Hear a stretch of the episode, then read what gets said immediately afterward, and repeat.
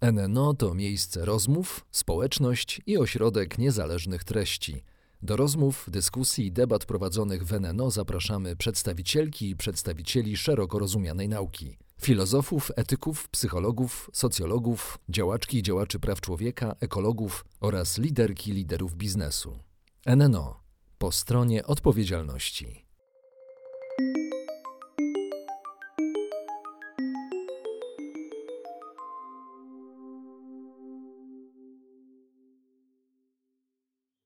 Dzień dobry, witam Państwa bardzo serdecznie i zapraszam do kolejnej rozmowy en en o.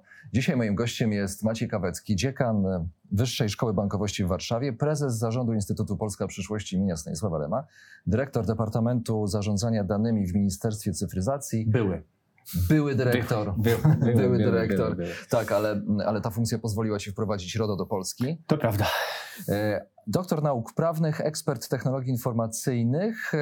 Dzisiaj będziemy rozmawiać o tym, jak wygląda, przedstawia się hejt w szkole. Wydaje mi się, że to jest temat, który nie do końca łączy się z Twoją osobą w postrzeganiu przez opinię publiczną.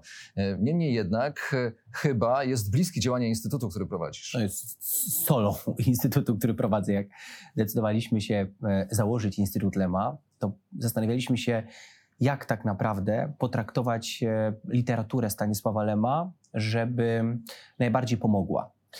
I uznaliśmy, że traktowanie literatury Lema jako punkt wyjścia, żeby walczyć o bezpieczeństwo przestrzeni cyfrowej, jest najważniejsze dzisiaj, bo to jest choroba, która toczy nas bardzo silnie, a spośród tych wszystkich chorób to mowa nienawiści, hejt jest tą, która jest naj, naj, naj, naj, najgorsza. I y, stąd akcja Ogarnij Hejt, która jest takim celem statutowym działań instytutu, który, który, który prowadzę. Prowadzenie szkoleń dla dzieciaków z mowy, konsekwencji mowy nienawiści, szóstoklasistów, już to są tysiące przeszkolonych już dzieciaków. I to jest temat zdecydowanie mi bardzo, bardzo bliski. Bo to, kogo, jest, to też jest bezpieczeństwo sieci. Kogo dotyczy hejt w szkole? Jak dużej części uczniów? Czy hejt w szkole dotyczy także nauczycieli? Czy uderza w rodziców? Dotyczy wszystkich, natomiast my skupiamy się na uczniach, to znaczy oczywiście szkolimy nauczycieli, rodziców i uczniów, dlatego, bo musimy szkolić całe otoczenie uczniów, ale adresujemy nasze spotkanie dla najmłodszych, dlatego, bo to jest taka, powiem to kolokwialnie, ale to jest taka plastelina, którą my jeszcze jesteśmy w stanie u, ulepić, znaczy coś zmienić, prawda? Dlatego szóstoklasiści, ci, którzy mają wystarczającą świadomość cyfrową, żeby już mówić, bardzo często już byli adresatami mowy nienawiści, niestety bardzo często sami hejtują, czy hejtowali, a z drugiej strony to są osoby, które jeszcze jesteśmy w stanie w jakiś sposób zmienić, pokazać, czym jest mowa nienawiści, a czym jest krytyka, pokazać, że krytyka buduje, a mowa nienawiści niszczy. Natomiast nauczycieli i rodziców traktujemy jako otoczenie tej młodzieży, czyli to oni muszą edukować, tłumaczyć, rodzice wspierać emocjonalnie, a y, nauczyciele wspierać edukacyjnie. Natomiast my zajmujemy się, adresujemy nasze działania względem uczniów. Ale mowa nienawiści dotyczy wszystkich. I lekcje online pokazały, że wielkim problemem nauczycieli była mowa nienawiści adresowana do nich, że uczniowie z innych szkół, z innych klas łączyli się wykorzystując aktywne linki em es Teamsowe, wchodzili, obrażali nauczyciela, potem wychodzili, a nauczyciel zostawał sam. Jakby bardzo często obrażony, obnażony wręcz w jakiś sposób z uczniami, którzy z powłączonymi kamerkami tak naprawdę śmiali się z tego nauczyciela. I to jest, to jest jakaś forma mowy nienawiści. Zanim dojdziemy do tego, w jaki sposób bronić się przed tym, spróbujmy jeszcze w liczbach uchwycić samo zjawisko. W ogóle, jak mi się wydaje, to zjawisko dotyczy chyba najszerszej grupy zawodowej w, w Polsce, bo zarówno nauczycieli, e, chyba szkół podstawowych mamy w kraju piętnaście tysięcy, pomnoża, mnożąc przez liczbę nauczycieli można sobie wyobrazić, kogo dotyczy, nie mówiąc już o uczniach, który jest kilka milionów. E, o nich też możemy pomyśleć, że to jest zróżnicowana grupa zawodowa. Jak powiem, mówimy o liczbach, to dla mnie najważniejsze są dwie liczby. I to jest liczba osiem i liczba pięć. W dwa tysiące dwudziestym roku co piąta śmierć dziecka to była śmierć samobójcza. dwadzieścia procent wszystkich śmierci dzieci w Polsce to są samobójstwa, czyli ktoś, dziecko świadomie targa się na życie, a osiem, dlatego bo najmłodsze miało osiem lat, skutecznie się zabiło. Kilkadziesiąt procent z tych wszystkich śmierci samobójczych to są śmierci, które znajdują swoje źródło w internecie, w zjawiskach takich jak dezinformacja i w zjawiskach takich jak hejt, zwłaszcza w zjawiskach takich jak hejt. I to są dla mnie najważniejsze liczby. Drugą z liczb która dla mnie jest ważna, to jest sześćdziesiąt procent, bo tylko tyle procent treści pochodzi od, w internecie pochodzi od człowieka. Ponad czterdzieści procent to są treści generowane przez boty, to są treści generowane przez auto, różnego rodzaju systemy automatyczne, troli, bardzo często również nienawistne. I e, one również generują mowę nienawiści. I to są te liczby, które dla mnie są najważniejsze w tym zjawisku. Jasne. Teraz zagłębiając się bliżej, bliżej w, w temat hejtu, jakie są jego formy? Czy, czy mógłbyś nam przedstawić właśnie jakieś grupy, podgrupy hejtu? Czy to podlega już naukowej analizie? Mamy masę różnego rodzaju form hejtu. Mamy pewną formą hejtu jest cyberbullying na przykład, czyli zjawisko takiego wykluczenia grupowego, czyli uczniowie tworzą zamkniętą grupę na Facebooku czy w jakimkolwiek innym komunikatorze, wrzucają zdjęcie kolegi, na przykład jak się przebiera na wu efie, a następnie, masowe zjawisko niestety w Polsce, a następnie nawzajem hejtują. O tyle niebezpieczne, że nie jest to publiczne, czyli do grupy ma dostęp ograniczona krąg osób, nie wiedzą o niej nauczyciele, nie wiedzą o niej rodzice, widzą tylko zmianę może w zachowaniu dziecka, które jest ofiarą takiego hejtu, ale nie są w stanie zareagować, bo o tym nie wiedzą. Dlatego tak ważna jest edukacja, żebyśmy umieli takie mikroślady w zachowaniu dziecka wychwycić, diagnozując właśnie, że jest ofiarą takiego hejtu. Mamy hejt w rozumieniu patostreamingu, czyli, yy, czyli yy, nagrywanie filmików, gdzie dwie osoby yy, nawzajem się obrażają, a młodzież, która to ogląda, płaci za to. To jest niestety zjawisko, które urodziło się w Polsce. Ci patostreamerzy mają ogromne zasięgi, gigantyczne zasięgi. Teraz zaczęła się rzeczywiście dość skuteczna walka z nimi. Część z nich trafia do więzienia wręcz. Ostatnio słynny przypadek, nazwy nie będę podawał, bo nie mam zamiaru w ogóle promować jego konta, ale, ale to się zaczyna pomału dziać, ale patostreaming jest ogromnym zjawiskiem. Szydzenie z osób niepełnosprawnych, czyli taki patostreamer spotyka się z niepełnosprawnym dzieckiem, zapraszając go na przykład na wywiad, po czym z niego szydzi, prawda? To jest hejt, generuje ogromną siłę mowy nienawiści. Mówimy o hejcie, takim klasycznym hejcie, prawda? Gdzie coś udostępniamy w sieci w sposób publiczny, jesteśmy publicznie hejtowani, czyli przekraczana jest granica krytyki, krytykujemy nie po to, czy piszemy coś nie po to, żeby konstruktywnie właśnie skrytykować, tylko żeby po prostu obrazić. To też jest hejt. Mówi się, że hejt też dostrzegamy w takich zjawiskach jak na przykład sexting bardzo często, czyli z wypowiedzi, które mają w jakiś sposób kontekst erotyczny. Więc tych form hejtu jest dzisiaj bardzo, bardzo dużo. Co się dzieje w głowie ucznia, dziecka, dziewczynki, chłopca, który, która są ofiarami hejtu? Ja, ja mogę podać przykłady y, takie bardzo bliskie nam, czyli te, które się naprawdę wydarzyły, bo my, jak Państwo sobie wejdą na stronę Instytutu Lema, to instytut lema kropka p l, podpromuję fundację, to e, zobaczą Państwo kalkulator. Tam się pojawia zegar, tak, licznik. Tam się pojawia liczba. Ta liczba to jest liczba przeszkolonych dzieciaków e, z konsekwencji mowy nienawiści. Zdarzają się przypadki, i to nie są pojedyncze przypadki, gdzie po skończonej lekcji podchodzi do naszego trenera e, dziecko, w tym przypadku dziewczynka, i pokazuje ręce pełne ran.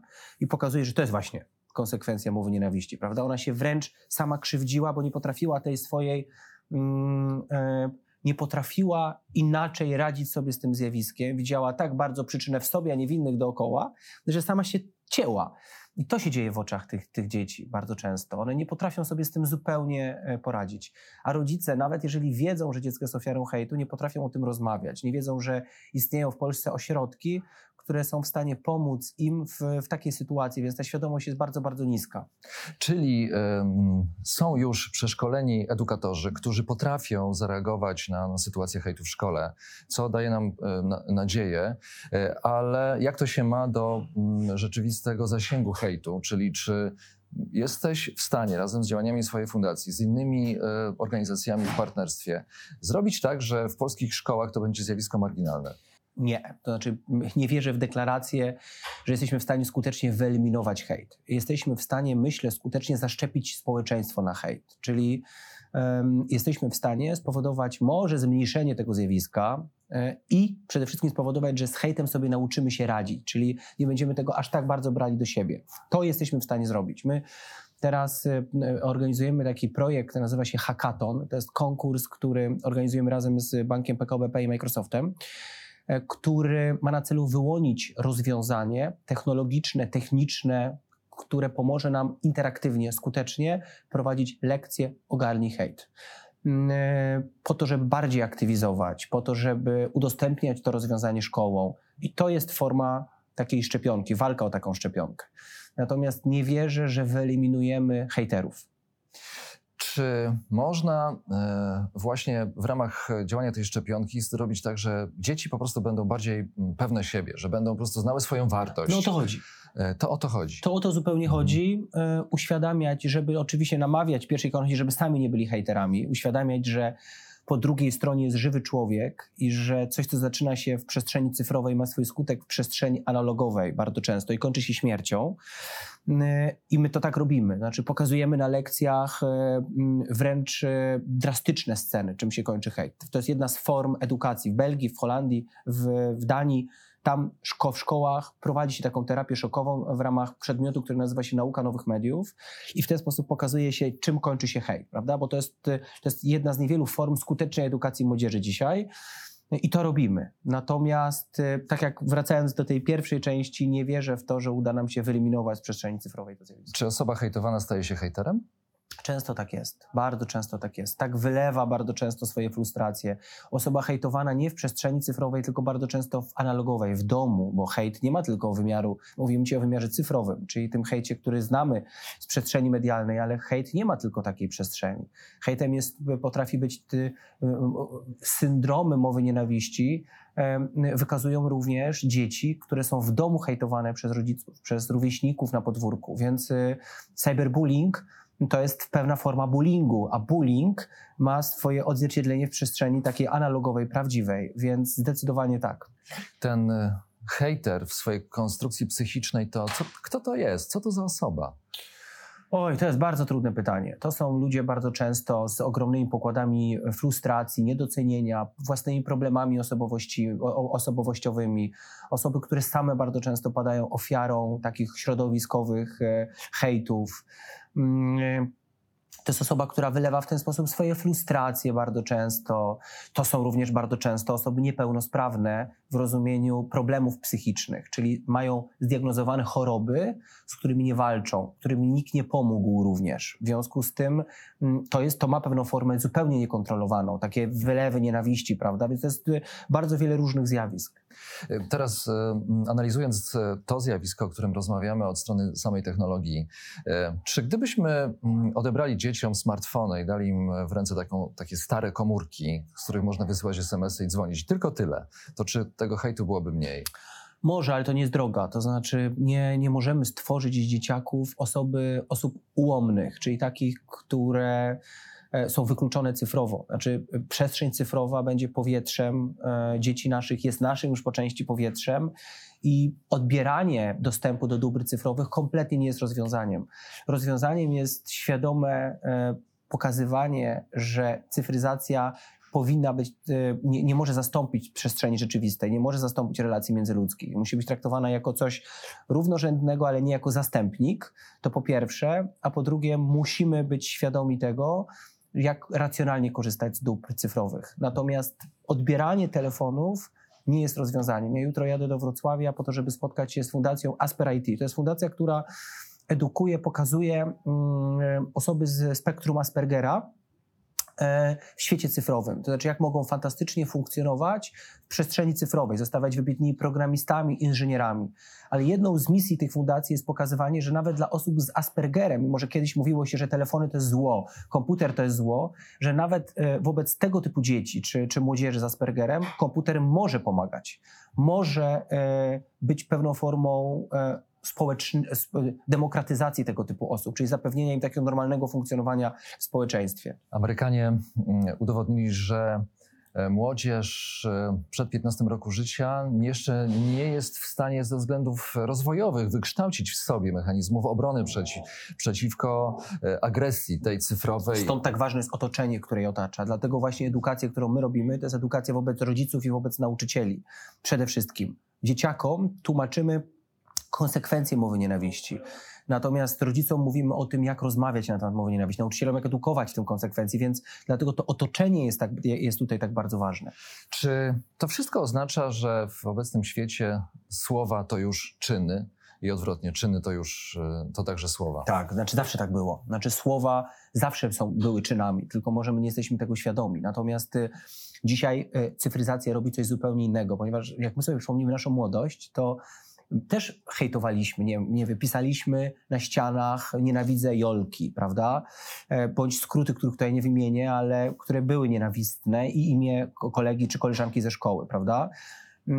I to była forma mowy nienawiści, ale napis ze ściany możemy zmazać. Możemy spowodować, że jego nie będzie, ale śladu cyfrowego, który pozostawiamy w sieci, tego słowa cyfrowego, które pozostawiamy w sieci, nie jesteśmy w stanie zamazać. Ono zostanie tam na zawsze. Twierdzenie, że coś, co zostaje, co jest udostępniane w sieci, tak naprawdę z niej nikt nie jest prawdziwe. I to jest o tyle gorsze. Te słowa wypowiadane w sieci przez ich większą trwałość bardziej bolą, po prostu mają dużo większe skutki.